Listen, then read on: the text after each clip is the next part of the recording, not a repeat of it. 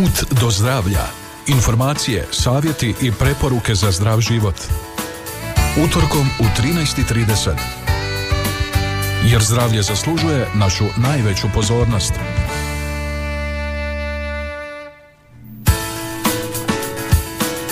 Poštovani slušatelji, dobrodošli na još jedan put do zdravlja. Stigli smo evo gotovo i do polovice listopada uživajući u lijepom i toplom vremenu.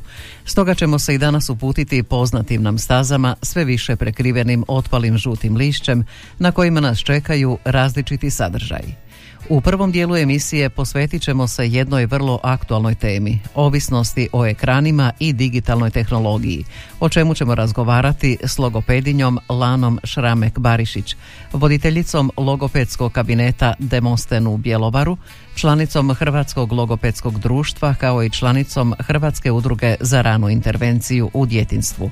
Osvrnut ćemo se i na jučerašnji svjetski dan mentalnog zdravlja i druge aktualnosti. Pođite s nama putem do zdravlja.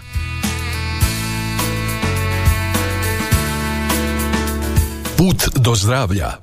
Aktualno.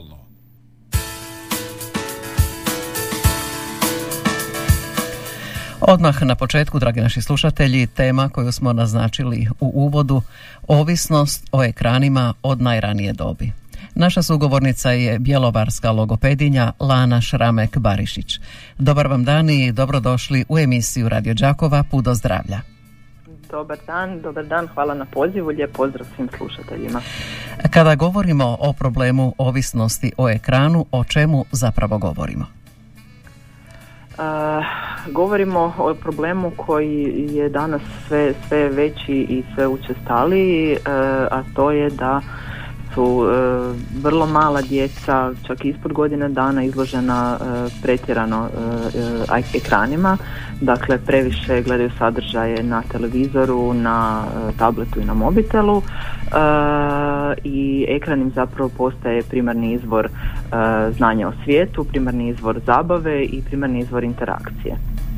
Dijete se dakle od najranijeg doba uči komunicirati uz ekran jel tako? Tako je, tako je. E, dijete e, je, provodi puno vremena uz ekran, e, a ekran zapravo odražava nekakvu jednosmjernu komunikaciju. Dakle, ekran ne odgovara na ono što mi njemu odgovaramo, na ono što mi njemu dajemo.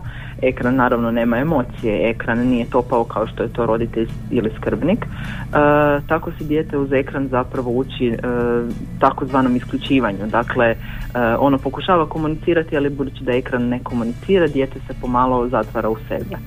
uh Kakve posljedice to ostavlja i koji je zapravo prvi ekran s kojim se dijete susreće?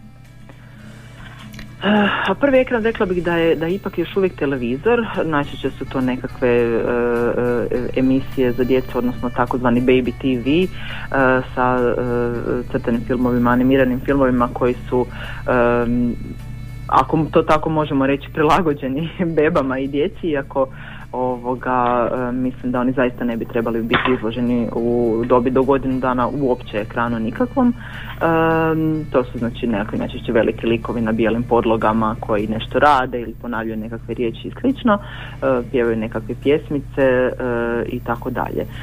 Ono što se događa zapravo kad je dijete pretjerano izloženo ekranu, apsolutno negativno utječe na cjelokupni njegov razvoj, prvenstveno tu jako stradava djetetova pažnja.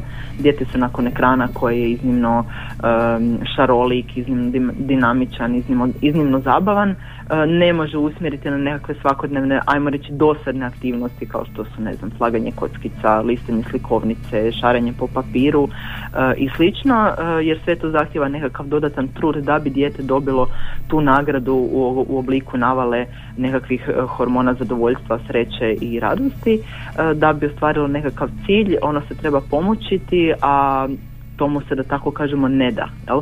jer putem ekrana ono dobiva sve te iste hormone e, besplatno, ne mora se pomučiti. E, ono što se događa, e, to su i česte promjene raspoloženja kod djece, pogotovo nakon što im se ugasi od nekakav elektronički uređaj, tada su oni onako čak malo i možda i tjeskobni, nervozni, ljutiti, skloni su ispadima bijesa, slabije su samo kontrole emocije i ponašanja.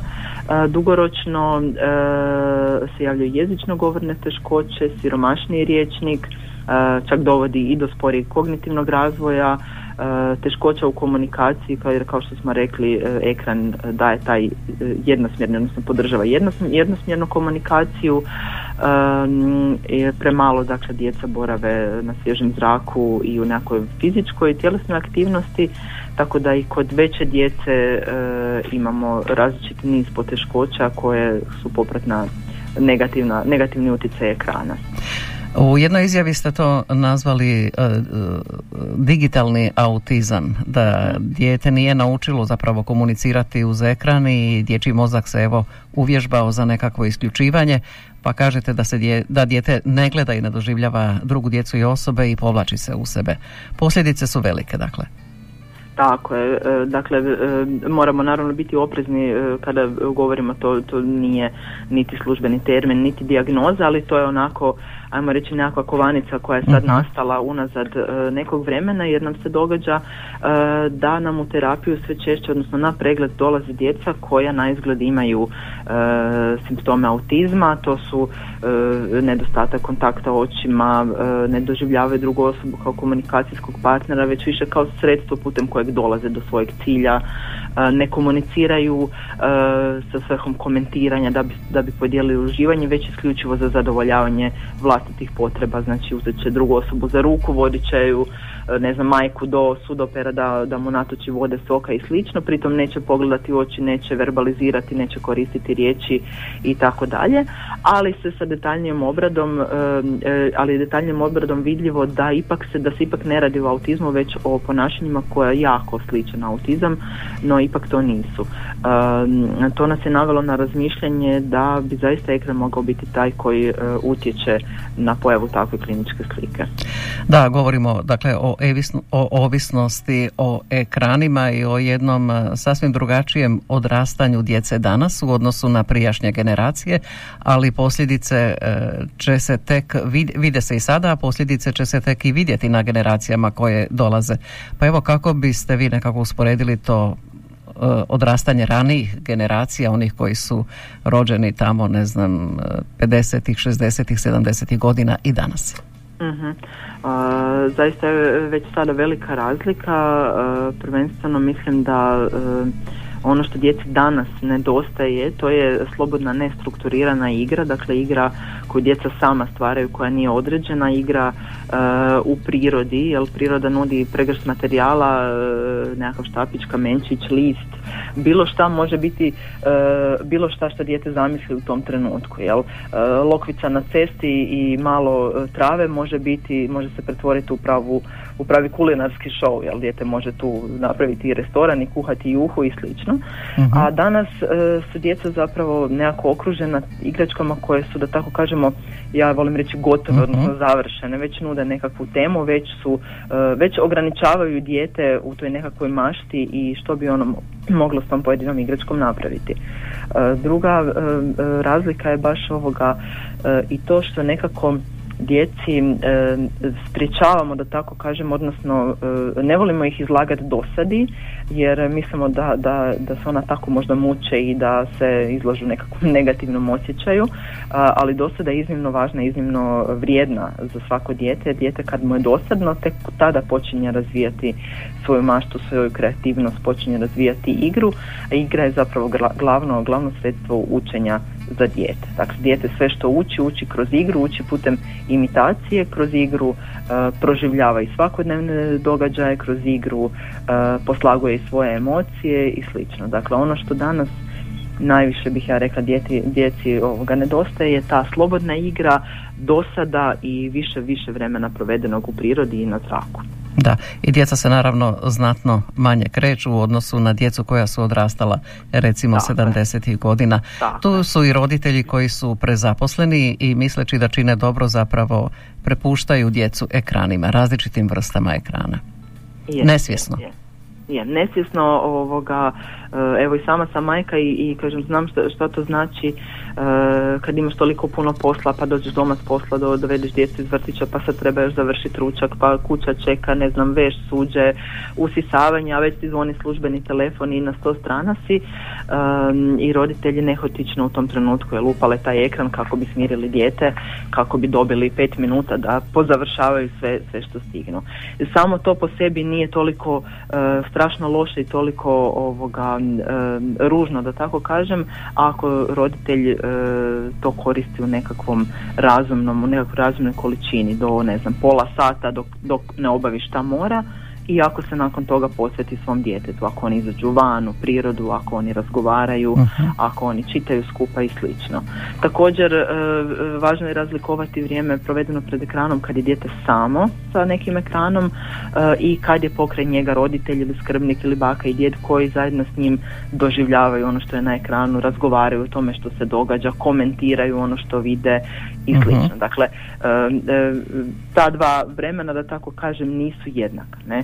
Puno lošije je ono kad dijete samo e, drži elektronički uređaj u rukama pa onako besciljno šalta po tim e, video e, snimkama, video prikazima ne bi li našlo nešto što je još zanimljivije, što je još više nudi podražaja i slično. Znači ako je baš, ako već mora biti ekran, neka to bude televizor, neka to bude sadržaj koji je roditelj odabrao djetetu i neka to bude vremenski ograničeno apsolutno na materinskom jeziku djeteta. Dakle, pogotovo kada, djeca, kada, su, kada je već dijete sklono ili se taj jezično govorni razvoj ne razvija, odnosno ne ide onako kako bi trebao ili je sklono razvoju nekakvih teškoća, tek tada trebamo pripaziti na jezik kojim izlažemo dijete. Da, e, istraživajući sve to došlo se i do podataka o korištenju elektroničkih uređaja, pa evo nekako u najkraćim crtama što biste rekli kakvo je stanje u Hrvatskoj, koliko su djeca ovisna o različitim ekranima? Djeca, djeca su dosta e, izložena i dosta ovisna, to je, svi mi imamo prilike vidjeti kad izađemo e, vani u nekakav shopping centar i ne znam kod liječnika i to uglavnom su ta djeca ispred ekrana, ne bi li bila mirna, ne bi li ovoga e, bila u stanju pričekati. To djeca se zapravo ne uče čekati, već ovoga e, samo sjede ispred tog ekrana dok se nešto ne obavi. Prema istraživanju Policijnike za zaštitu djece i mladih grada Zagreba i hrabrog telefona koje se odvelo 2016. i 2017. baš o izloženosti predškolske djece svim ekranima. Istraživanje zapravo pokazuje jel, da postoji čak po šest elektroničkih uređaja po kućanstvu, što je dosta. Znači nekakvih 80% djece živi u kućanstvu s pet ili više elektroničkih uređaja, tako da mogli bismo reći da zapravo više manje e, su se sva djeca susrela sa elektroničkim uređajima i izložena su tome. E, živimo u takvom dobu, ne možemo ih apsolutno zanemariti, ne možemo ih apsolutno izbaciti iz, iz naših života, ali moramo e, učiti i moramo učiti i sebe, znači odrasle, a i djecu mhm. kako koristiti te uređaje odgovorno da tako kažem ne? E, koliko vremenski i kakve sadržaje ćemo nuditi i sebi i djeci još uvijek najzastupljeniji uređaj je televizor e, ali mobitel i tablet e, ajmo reći sustižu taj televizor. Ne? Većina djece uh, već u dobi od dvije i pol, tri godine, pa možda neki i ranije znaju već sami upaliti televizor, pokrenuti mobitel, pronaći tu ikonicu uh, od ne znam youtube ili slično i upaliti si nekakav crtić koji žele. uh dakle, sva ta, sve te vještine um, nisu da tako kažem funkcionalne za, uh-huh. za mhm. djetetov razvoj, nisu, nisu ključne, nisu, nisu nam nužne. Ne?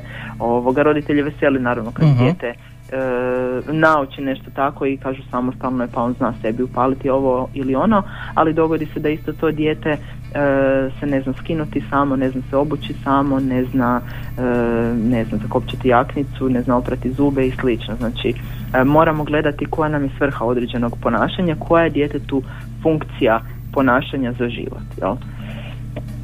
Tako da ovoga dosta, dosta, e, dosta su zastupljeni uređaji, dosta djece koristi uređaje. E, ono što je ne znam, podjednako možda i zabrinjavajuće je da dosta roditelja, čak možda polovica roditelja ne može procijeniti uh koliko su jesu li ti uređaji štetni.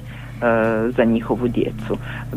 Imala sam prilike kroz rad se susretati s različitim roditeljima različitih profila i zaista nema pravila u tome dakle da li je vezano uz ne znam obrazovanje roditelja ili slično naprosto svaki roditelj želi najbolje za svoje dijete i nijedan roditelj ne izlaže dijete ekranu iz nekakve loše pobude i slično. Dakle, roditelji naprosto još uvijek nisu dovoljno svjesni koliko su ti ekrani štetni uh za djecu. Iz svega toga se izrodio i pojam ekranizam, pa evo molimo vas da nam pojasnite što bi to zapravo bio ekranizam i koliko se tome problemu posvećuje pozornosti. E, tako, ekranizam je e, isto tako bih mogla reći ovoga radni, radni naziv mm. e, upravo e, tih nekakvih teškoća, odnosno nekakvih teškoća razvojnih koje se javljaju kod djece koja nama dolaze evo u terapiju i zbog čega nam roditelji se javljaju. Dakle, pod utjecajem ekrana dijete naprosto krene kasniti u razvoju. E, najčešće e, u jezično govornom razvoju, kognitivnom razvoju, e, sve zbog tog nekontroliranog i prekomjernog stimuliranja zapravo mozga ekranu stvara nekakav kronični stres u mozgu.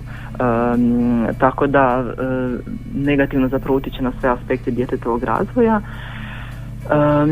a to kašnjenje u kognitivnom jezičnom govornom razvoju i slično ne može se povezati sa nekakvim zdravstvenim teškoćama djeteta ili sa posljedicama nekih drugih poremećaja i teškoća, e, a najčešće svoj toj djeci znači koja dolaze nemaju drugih teškoća, zajednički nazivnik je upravo ekran, odnosno previše vremena provedenog ispred ekrana. uh A koji su simptomi ekranizma i koja su to karakteristična ponašanja? To su česte promjene raspoloženja, jezično govorne teškoće, dakle djeca često slabije razumiju jezik od svojih vršnjaka, lošiji su u slaganju ne znam, riječi u rečenice, pronalaženju primjerenih riječi, imaju siromašniji riječnik, često spori kognitivni razvoj, dakle to onaj spoznaje, to, spoznanje, to, to je ono što bismo rekli inteligencija, jel? uh sporije se razvija u odnosu na dob, kod neke djece dakle teškoće u komunikaciji to je ono što smo već spomenuli kako dijete prenosi poruku svom komunikacijskom partneru. Izljevi bijesa slaba samokontrola emocije i ponašanja pa onda kasnije i poremećaj spavanja poteškoće u učenju kod starije djece čak i depresija tjeskoba posljedično pad školskog uspjeha budući da dijete zapravo provodi puno vremena ispred ekrana, a e, ne radi one školske zadatke koje bi trebalo u vremenu kad je kod kuće. E, dovodi zbog jel, nedostatka vremena e, i provedenog na svježem zraku i u fizičkim aktivnostima i do problema s težinom već kod tineđera. nedostatak vremena za učenje, igru i opuštanje automatski utječe i na nekakvu njihovu socijalizaciju. Uh upravo to kako se taj ekranizam, nazovimo ga tako, mhm. odražava na emocionalni i na socijalni razvoj djeteta? u svakom slučaju e, mislim da negativno utječe na, na svaki aspekt e, razvoja djeteta e, budući da dijete nije usmjereno na drugu osobu, nije usmjereno na komunikacijskog partnera, ne sudjeluju u nekakvim igrama, ne sudjeluju u svim onim svakodnevnim aktivnostima jer često djeca jedu uz taj ekran pa nisu ni, ni u tom smislu povezana sa osobom koja ih hrani ili, ili da sjede za obiteljskim stolom gdje svi skupa sjede i jedu pa mhm. razgovaraju. Dakle, dijete je lišeno svih tih nekakvih iskustava koja, koja su nam važna za i socijalni i emocionalni razvoj, ali naravno i kognitivni razvoj djeteta. Ono što, što mislim da je iznimno važno znati je da možemo mi imati dijete, ja često vidim zapravo djecu koju mogu smatrati djecom urednog razvoja, ali imaju teškoće, e, a te teškoće su, da tako kažem, umjetno stvorene. Umjetno su stvorene e, putem pretjeranog izlaganja najčešće ekranu. Dakle, to što, što smo mi dobili zdravo dijete i, i, što imamo nekakav zdrav materijal ne znači da mi ne moramo u to dijete ništa ulagati, da će se ono spontano razviti u, u dijete sa urednim sposobnostima. Dakle, mi možemo imati zdravo dijete koje na taj neki način ćemo zanemariti i sav onaj potencijal će propasti. Tako da važno je zapravo da e, ekrane e, koristimo odgovorno, da ih e, ograničimo i da učimo djecu kako, kako ih koristiti u kojoj mjeri. Ono što bih još voljela naglasiti to je mnoga djeca s teškoćama, pogotovo ona koja ne govore, e, koriste tako, takozvanu jel, e, digitalnu, odnosno asistivnu mhm. tehnologiju. To je nešto sasvim drugo. Znači u ovom trenutku ne govorimo o tome, njima je takva tehnologija, tablet potreban da bi oni mogli komunicirati svoje potrebe e, prema drugim ljudima. Dakle, to je, to, je, to je nešto što nije za sada u ovoj priči, mi za sada govorimo o mhm. djeci urednog razvoja koja su izložena od tom ekranu ovoga, nepotrebno, jel da tako kažem. Uh, I uh, uslijed toga nastaju teškoće. Tako je i, ima još jedna pojava koja se uočava u posljednje vrijeme sa čime se mnogi roditelji i ponose zapravo djeca progovaraju na engleskom jeziku. Ne na hrvatskom, ne na materinjim, već na engleskom jeziku. Pjevaju pjesmice i slično. Tako je, tako I taj postotak je sve, sve nekako veći, sve češći i jako mene osobno kao stručnjaka, kao terapeuta moram priznati da jako smeta. Na neki način um, imam osjećaj, da živimo u vremenu gdje se jako stavlja na, naglasak na to kognitivno, na to spoznajno. Znači šta koje dijete može i koliko može i razumijem da je roditeljima jako uh, važno i stalo i, i da na neki način imaju uh, nešto za pohvaliti se, za pokazati moje dijete zna engleski jezik. Ali taj engleski jezik nama nije mjerilo u ovom trenutku ničega. Mi živimo u Hrvatskoj, nama je ne znam, materinski hrvatski jezik ili neki drugi, jel? Ovoga, školujemo se na hrvatskom jeziku, čitamo i pisamo na hrvat, e, pišemo na hrvatskom jeziku, razmišljamo na hrvatskom jeziku i to je e, nama najbitnije. Ne? Engleski jezik e, je nešto čemu djeca pribjegavaju pogotovo djeca koja imaju predispozicije za razvoj određenih jezičnih teškoća onda nekako lakše usvoje engleski jezik budući da je on po samoj svojoj strukturi znatno jednostavniji od hrvatskog jezika. Uh, a isto tako mnogo sadržaja na engleskom jeziku, engleski jezik je zapravo svuda oko nas, oni spontano upijaju taj engleski jezik jer im je, kažem, jednostavniji.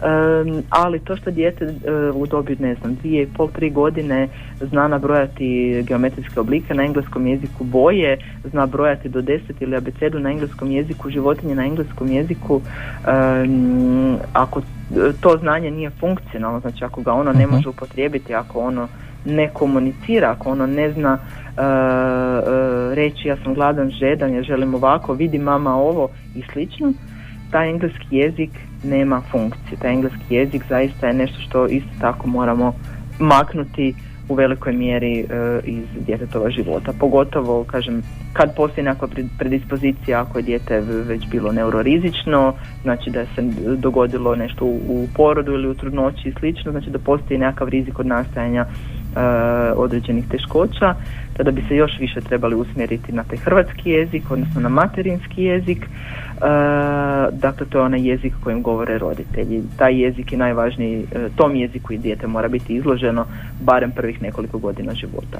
Tema je aktualna i vrlo zanimljiva, mogli bismo o njoj e, dugo pričati, međutim moramo privesti ovaj naš razgovor kraju, pa očekujemo od vas da nam za kraj dadete nekakve preporuke i vaše struke i svjetske zdravstvene organizacije i slično.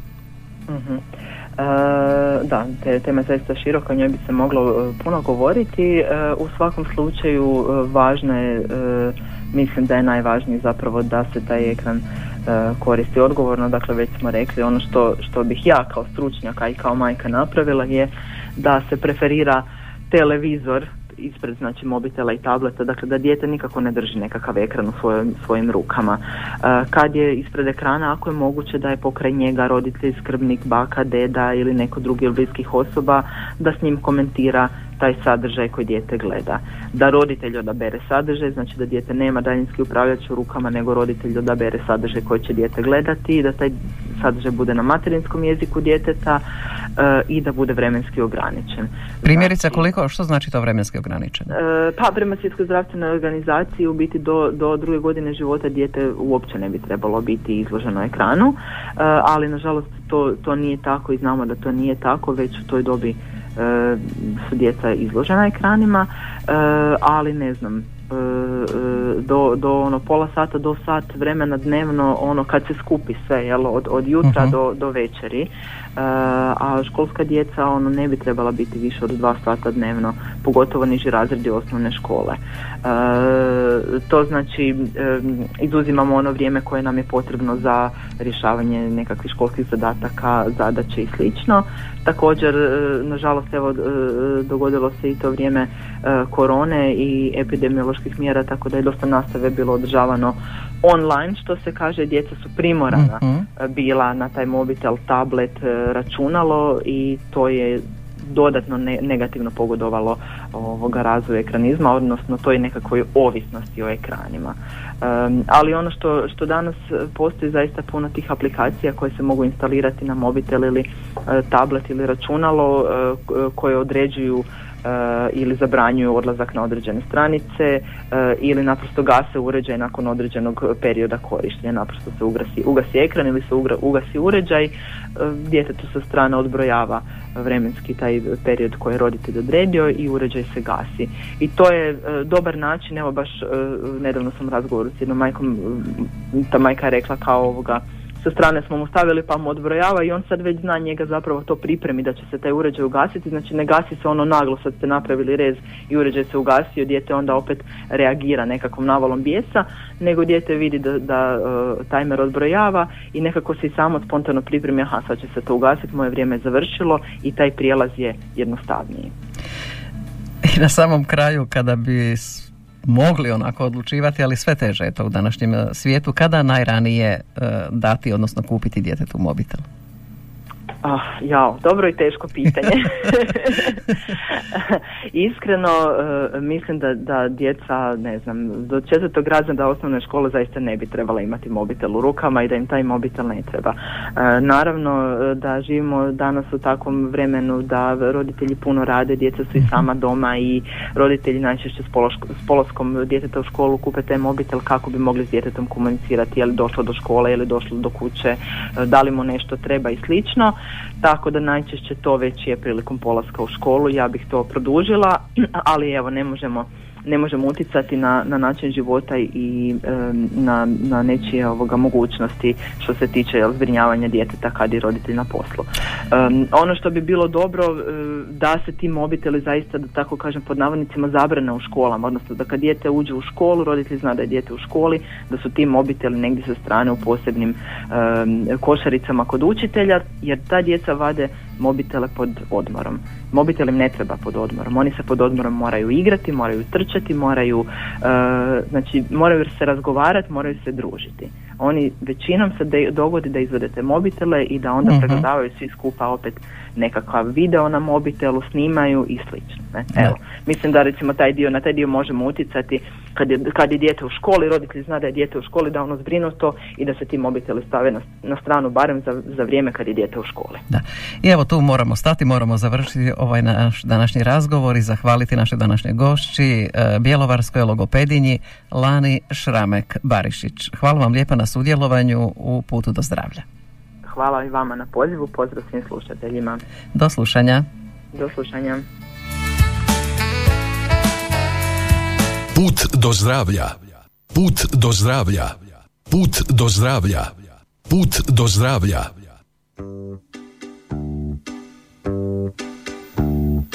I ja ću noćas leptir postati, a ti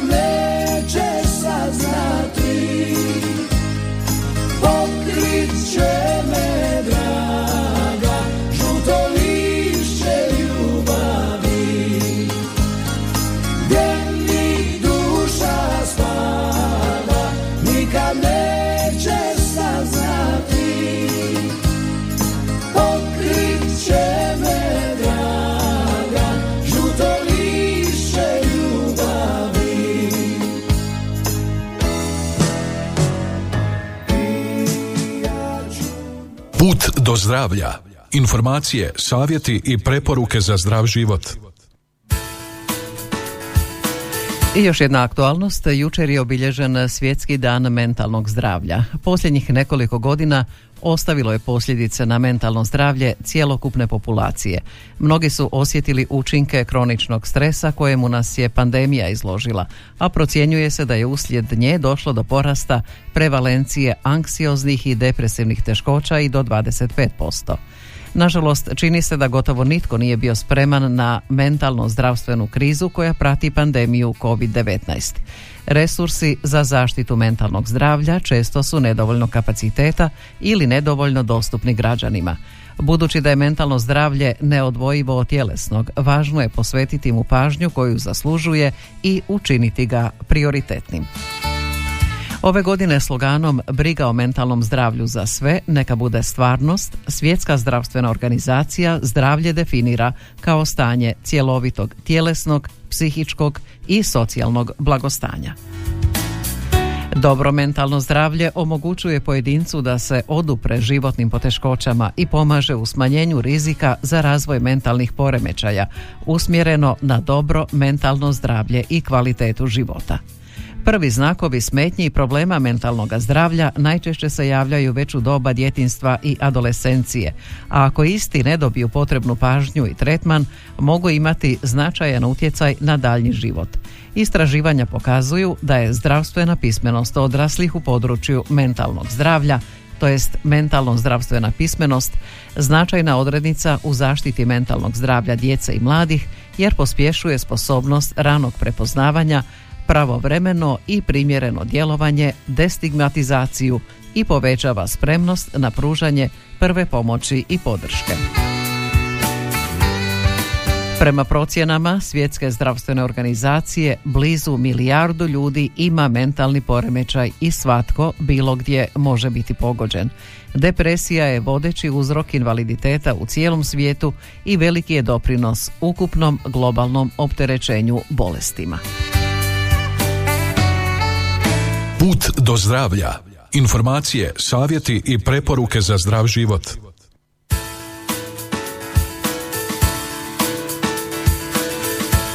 I time smo, poštovani slušatelji, stigli do kraja današnjega puta do zdravlja. Podsjetit ću, veći dio emisije posvetili smo ovisnostima o ekranima, koja, što se prije svega odnosi na djecu koja su pred ekranima od samoga rođenja, praktično od najranije dobi, u čemu nam je sugovornica bila bjelovarska logopedinja Lana Šramek-Barišić. A u ovom posljednjem prilogu kratko smo podsjetili na svjetski dan mentalnog zdravlja. Hvala vam što ste nas i danas pratili. Pozivam vas na novi put do zdravlja idućega utorka u isto vrijeme. Do tada svima lijep pozdrav i dobro zdravlje, naravno.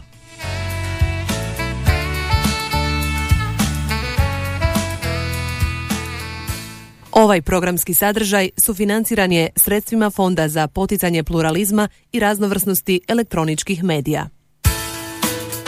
Slušali ste emisiju Put do zdravlja. Informacije, savjeti i preporuke za zdrav život. Jer zdravlje zaslužuje našu najveću pozornost.